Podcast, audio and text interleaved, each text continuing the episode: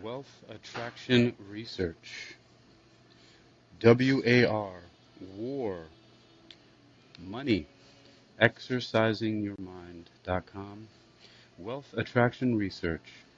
WAR. War. Money. You're listening to Wealth Attraction Research. WAR. War. Money presented by Hakeem Alibokis Alexander on Spreaker, Social Podcasting, Wisdom, Social Audio Inc., and Callin Social Podcasting, presented for World Reading Club in association with ExercisingYourMind.com and Uniquilibrium. This edition's reading focus and discussion comes to us from The Wealth of Nations by Adam Smith, 1886. This is going to be chapter 2 from book 2 of that of Wealth of Nations and it is titled Of Money Considered as a Particular Branch of the General Stock of the Society or of the expense of maintaining the national capital. That's right, that long ass title. Of money considered as a particular branch of the general stock of the society, or of the expense of maintaining the national capital. Yeah, Adam Smith. So this is a long one. I've I've actually procrastinated on doing this and have gone more into the books How Money Works and the little book of economics. I'll admit I ran away from it a little bit because I had some other chapters that I read from here, particularly the end of book one and the final chapters of there that were really tediously long. I'm hoping that in the style of Adam Smith, from what I've been gathering from him, from my readings, is that uh, this will be a little bit more exciting to read. He has said some very interesting things in the previous book, book one, uh, and um, it's interesting because you know he is the um, basically the founder of modern capitalism, specifically the free market capitalism, and uh, um, but he has some very strong criticisms of certain things that it's interesting because uh, even Karl Marx and Friedrich Engels in the end of uh, or from their uh, Communist Manifesto actually seems like they took a lot of uh, influence from Adam Smith and some of the things they say. So, in particular, at the end of book one, right, Adam Smith says this. He says, and, and he talks about dealers, right? He's talking about like business owners and things like that. So, he says, the interest of the dealers, however, in any particular trade, branch of trade or manufacture is always, in some respects, different from, and even opposite to, that of the public. So you say, this, I mean, this is really need to pay attention to this. The interest of the dealers, however, in any particular branch of trade or manufacture is always, in some respects, different from and even opposite to that of the public to widen the market and to narrow the competition is always the interest of the dealers. To, to widen the market may frequently be agreeable enough to the interest of the public, but to narrow the competition must always be against it. To widen the market may frequently be agreeable enough to the interest of the public. See, he doesn't even say it's always or mostly that it's it may frequently be agreeable enough to the interest of the public. But to narrow the competition must always be against it, and can serve only to enable the dealers, by raising their profits above what they naturally would be, to levy for their own benefit an absurd tax upon the rest of their fellow citizens. The proposal of any new law or regulation of commerce which comes from this order ought always to be listened to with great precaution, and ought never to be adopted till after having been long and carefully examined, not only with the most scrupulous, but with the most suspicious attention. It comes from an order of men whose interest is never exactly the same with that of the public, who have generally an interest to deceive and even to oppress the public, and who accordingly have, upon many occasions, both deceived and oppressed it. Um, I mean, those that's very strong wording. I don't if you, you may agree, but that's the end of uh, of book one. That's his his final words about that, and you know that comes from you know the conclusions of the chapter. There were three different sections of that, and uh, yeah, he's um, he minces no words there. But this is going to be a long one um, because I may make a lot more commentary than usual on this, um, just because it's, it's, going to be long, uh, and I am this, is, this may be the only recording that I do today, and so I'm, I, like I said earlier, I hope that this will be something that um, is going to be very interesting. I mean, it, it, always is.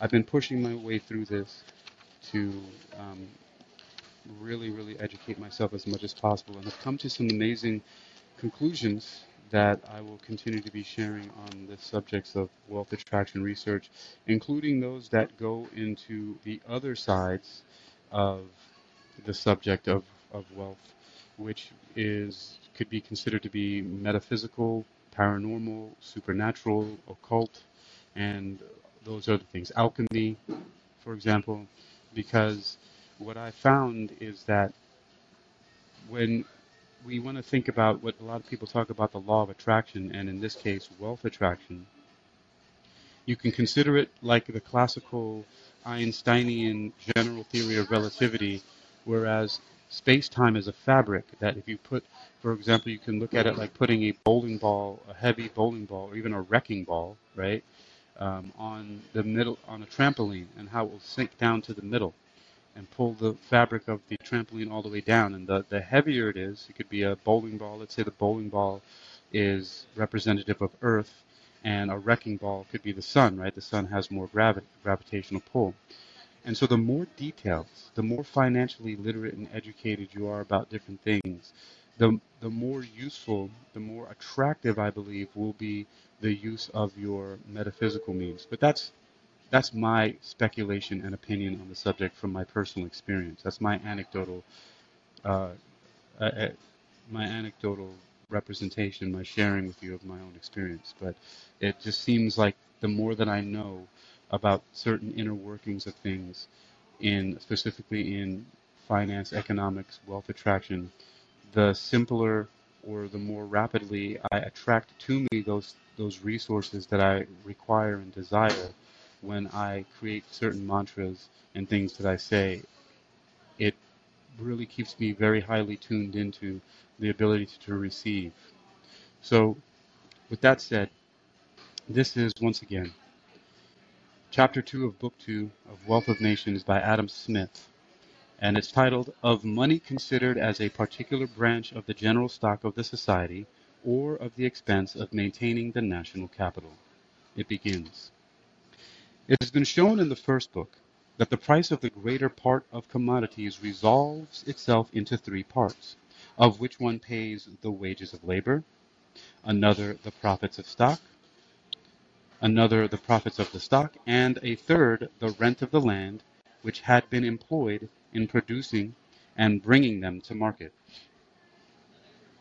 That there are, indeed, some commodities of which the price is made up of two of those parts only, the wages of labor and the profits of stock, and a very few in which it consists altogether in one, the wages of labor.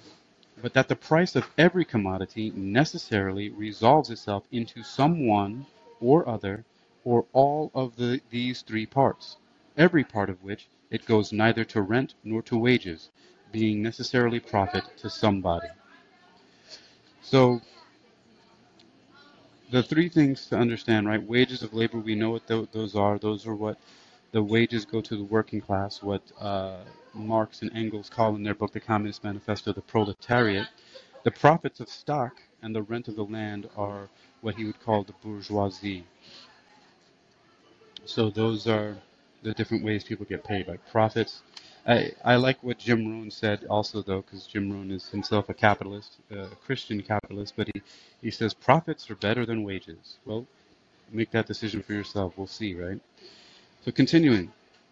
Since this is the case, it has been observed with regard to every particular commodity, taken separately, it must be so with regard to all the commodities which compose the whole annual produce of the land and labor of every country, taken complexly.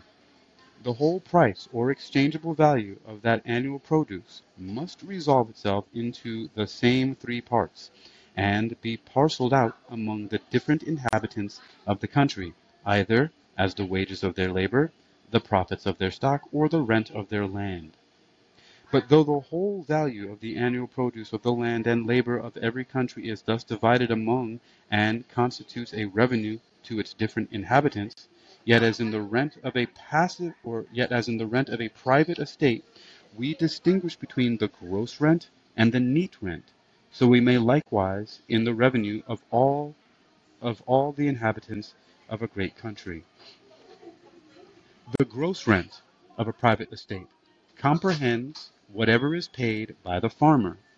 The neat rent, what remains free to the landlord. So here we can see that the gross rent means we, we know that term like it would be gross income, right? That's before taxes are taken out. Here he's showing gross rent of a private estate compri- comprehends whatever is paid by the farmer. The neat rent, right, is what remains free to the landlord after deducting the expense of management, of repairs, and, uh, and all other necessary charges, or what, without hurting his estate, he can afford to place in his stock reserved for immediate consumption, or to spend upon his table, equip, equipage, the ornaments of his house and furniture, his private enjoyments and amusement. His real wealth is in proportion not to his gross, but to his neat rent. So now we can see the word neat here. Um, you have gross income, and then you have uh, what's the other term that we use? Once you once your income is um, is you have uh, gross income, and then we have what net income, right? So he's calling it neat here. So we can remember it like that, right? Net neat. Net and neat are similar or the same here as he's using it. Continuing, the gross revenue of all the inhabitants of a great country comprehends the whole annual produce of their land and labor. The neat revenue, what remains free to them after deducting the expense of maintaining, first, their fixed, and secondly, their circulating capital, or what without encroaching upon their capital they can place in their stock reserved for immediate consumption, or spend on their subsistence, conveniences, and amusements. Their real wealth, too, is in proportion not to their gross, but to their neat revenue. Right, so this should make sense to everybody so far, right? That we know that we have gross income and net income. Your net income is what is left over after you pay your taxes and expenses of all kinds. And he, here's including everything. Um, your rent, your food, your clothes, all your subsistence is what he's referring to it as. So, and then, interestingly enough, in the psychology of money uh, by Morgan Housel or Housel, um, he defines wealth an interesting way too, and in the assets that you do not spend, the money that you do not spend, that which you know how to hold on, that which you know how to delay your gratification so that you can use your wealth for living your life to the best. And, you know, again, delayed gratification is the key there. Um, how much do you have left over? Because being wealthy is not about how much money you make, it's about how much you keep and are able to invest into living your best life. Continuing. So the whole expense of maintaining the fixed capital must evidently be excluded from the neat revenue of the society. Neither the materials necessary for supporting their useful machines and instruments of trade, their profitable buildings, etc., nor the product of the labor necessary for fashioning those materials into the proper form can ever make any part of it. The whole expense of maintaining the fixed capital must evidently be excluded from the neat revenue of the society. Neither the materials necessary for supporting their useful machines and instruments of trade, their profitable buildings, etc., nor the product of the labor necessary for fashioning those materials into the proper form can ever make any part of it. Hmm. The price of that labor may indeed make a part of it, as the workmen so employed may place the whole value of their wages in their stock reserved for immediate consumption. But in other sorts of labor, both the price and produce go to this stock, the price to that of the workmen, the produce to that of other people, whose subsistence, conveniences, conveniencies, is the word he used here, and amusements are augmented by the labor of those workmen. The intention of the fixed capital is to increase the productive powers of labor, or to enable the same number of laborers to perform much, a much greater quantity of work. In a farm where all the necessary buildings, fences, drains, communications, etc., are in the most perfect good order, the same number of laborers and laboring cattle will raise a much greater produce than in one of equal extent and equally good ground, but not furnished with equal conveniencies in manufacturers, um, and this word manufacturers, um, manufacturers, you can replace that word with factories. Um, in manufacturers, the same number of hands, assisted with the best machinery, will work up a much greater quantity of goods than with more imperfect instruments of trade. The expense, which is properly laid out upon a fixed capital of any kind, is always repaid with great profit and increases the annual produce by a much greater value than that of the support with which which uh, support which such improvements require. This support, however, still requires a certain portion of that produce, a certain quantity of materials, and the labor of a certain number of workmen, both of which might have been immediately employed to augment the food, clothing, and lodging the subsistence and conveniencies of the society are thus diverted to another employment. Hmm. A certain quality of materials and the labor of a certain number of workmen, both of which might have been immediately employed to augment the food, clothing, and lodging, the subsistence and conveniences of the society, are thus diverted to another employment, highly advantageous indeed, but still different from this one. It is upon this account that all such improvements in mechanics as enable the same number of workmen to perform an equal quantity of work with cheaper and simpler machinery than had been usual before are always regarded as advantageous to every society. Basically saying technology is advantageous to society in general, right? Um, which brings me to a point because a lot of people are talking about this, right? About how AI and other technology is going to put a bunch of people out of work and things like that. But um, I did have some close contact when I was living in California with an organization called the Zeitgeist Movement. You've probably seen the Zeitgeist movie, movies. And I actually performed in the fourth annual Zeitgeist Media Festival, um, where it was held in North Hollywood, California. And one of the things that, that uh, Peter Joseph, the founder of the Zeitgeist Movement and the producer of the Zeitgeist movies, talks about, and also um, Jacques uh, Fresco, uh, if you look at his um, his designs for these hub cities and things like that, the Venus Project, what they talk about is that the technology may displace people from certain jobs, but that it will provide other jobs for people. I mean, I'm of that understanding so far. Because no matter how much technology you have, you're always going to need the people who are maintaining the machines and new jobs will be created as long as people are paying attention to and doing their best to keep up with it. This is not to say that there aren't unfair things in it going on, but um, there will always be something created. However, in what most people are seeing today in their own lives and things like that is far removed from any new opportunities uh, being created or any advantages that they can take. So it's not that I'm naive or unaware of that too. There's a huge divide between what incomes people are earning and what other people are doing, which you know, like in Robert Kiyosaki's book called Fake, it's a, it's called Fake Money, Fake Teachers, and Fake Assets: How Lies Are Keeping the Poor and Middle Class Poorer. Right.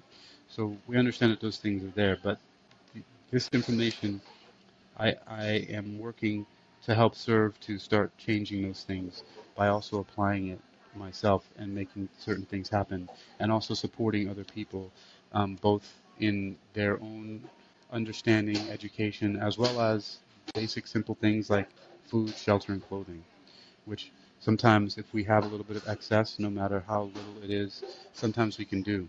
And we don't do it for everybody, right? Because some people are just downright um, so miserable that no matter how you help, try to help them or talk to them, they just spit it back in your face, um, which is pretty sad.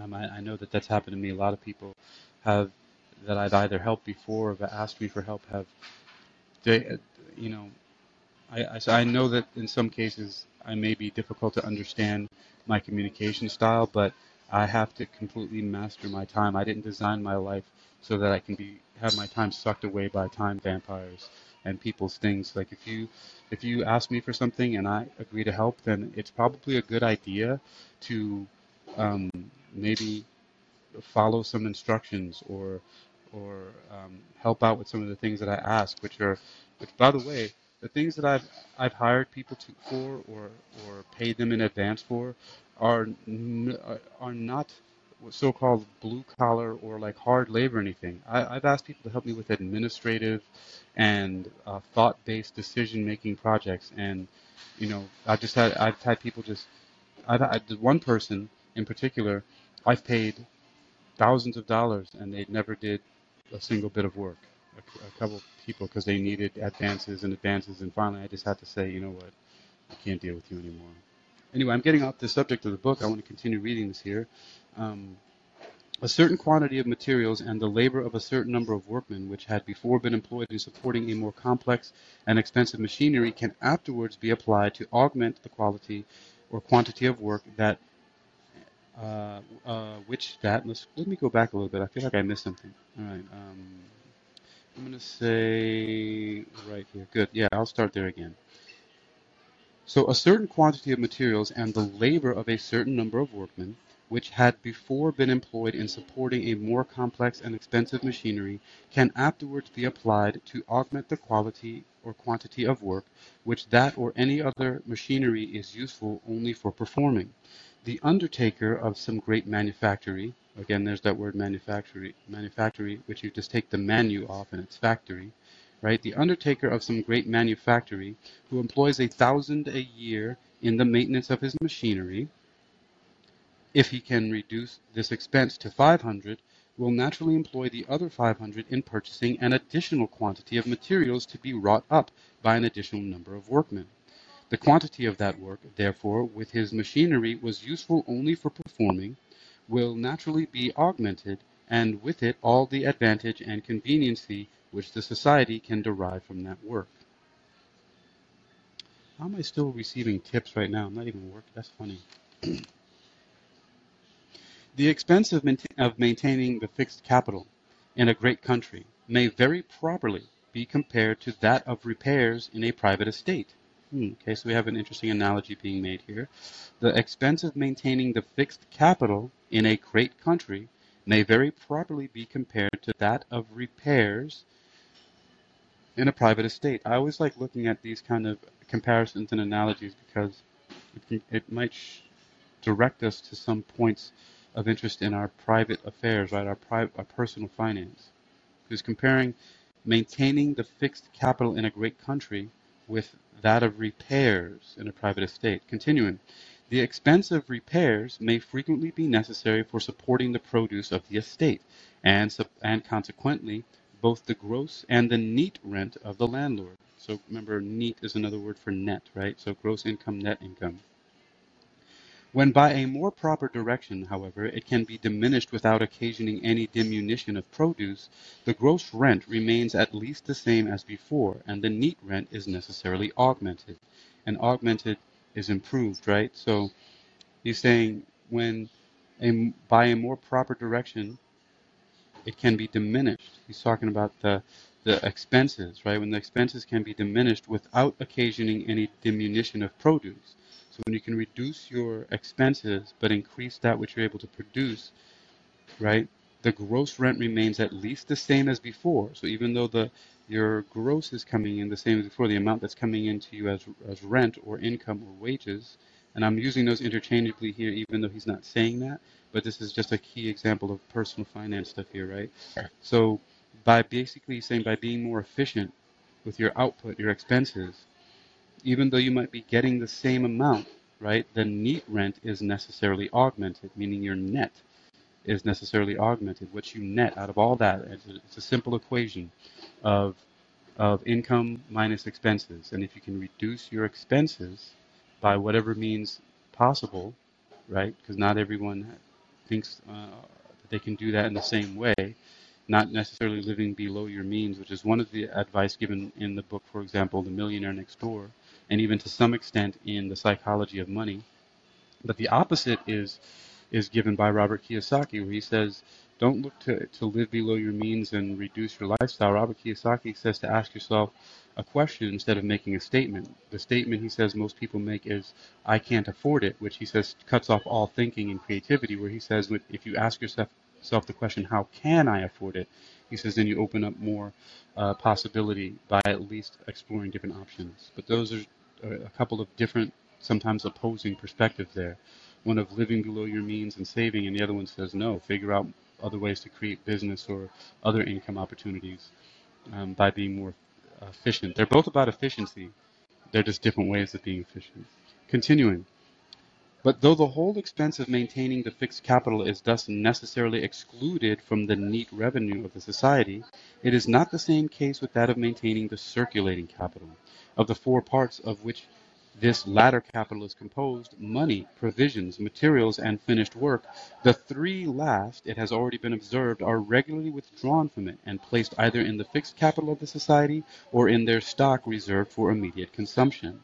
Whatever portion of those consumable goods is not employed in maintaining the former goes all to the latter and makes a part of the neat revenue of the society. The neat revenue of the society. The maintenance of those three parts of the circulating capital, therefore, withdraws no portion of the annual produce from the neat revenue of the society, besides what is necessary for maintaining the fixed capital. And so remember, the fixed capital is um, those things that stay in the hands of one owner on one property, whereas circulating capital are those things that go out and change form and come back. So circulating capital. Continuing. The circulating capital of society is in this respect different from that of an individual. That of an individual is totally excluded from making any part of his neat revenue. Remember, again, I have to repeat it because I'm reminding myself as well. Neat is another word for net, as I've figured out or think that I figured out so far in this reading. That of an individual is totally excluded from making any part of his neat revenue, which must consist altogether in his profits. But though the circulating capital of every individual makes a part of that of the society to which he belongs, it is not upon that account totally excluded from making a part likewise of their neat revenue. Though the whole goods in a merchant's shop must by no means be placed in his own stock reserved for immediate consumption, they may in that of other people who, from a revenue derived from other funds, may regularly replace their value to him, together with its profits, without occasioning any diminution either of his capital or of theirs, of his capital or of theirs. Money, therefore, is the only part of the circulating capital of a society of which the maintenance can occasion any dim, dim, uh, diminution in their neat revenue. Hmm.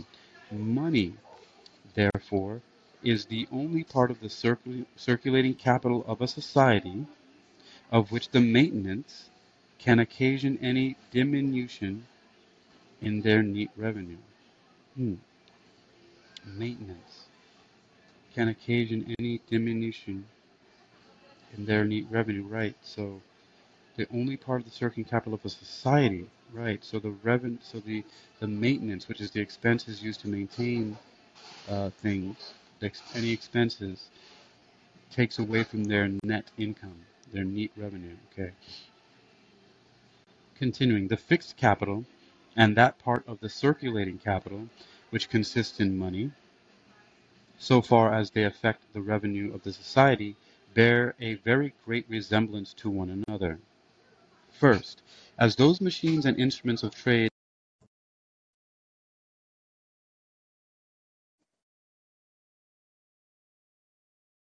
just got a call on my other all right good. I have to just reject that call. I don't, I don't recognize that number. What the hell is that? Take a look at it real quick. I don't think it could be that important. Nobody ever calls me because um, I don't answer my phone. So, but let's see. Uh, hmm. I don't know that number. All right. Doesn't look familiar. All right, so let's see. All right, so first, as those machines and instruments of trade, etc., require a certain expense, first to erect them, and afterwards to support them, both which expenses, though they make a part of the gross, are deductions from the neat revenue of the society, so the stock of money which circulates in any country must require a certain expense, first to collect it, and afterwards to support it, both which expenses, though they make a part of the gross, are, in the same manner, deductions from the neat revenue of the society. A certain quantity of very valuable materials, gold and silver. Okay, I'm going to answer this. What is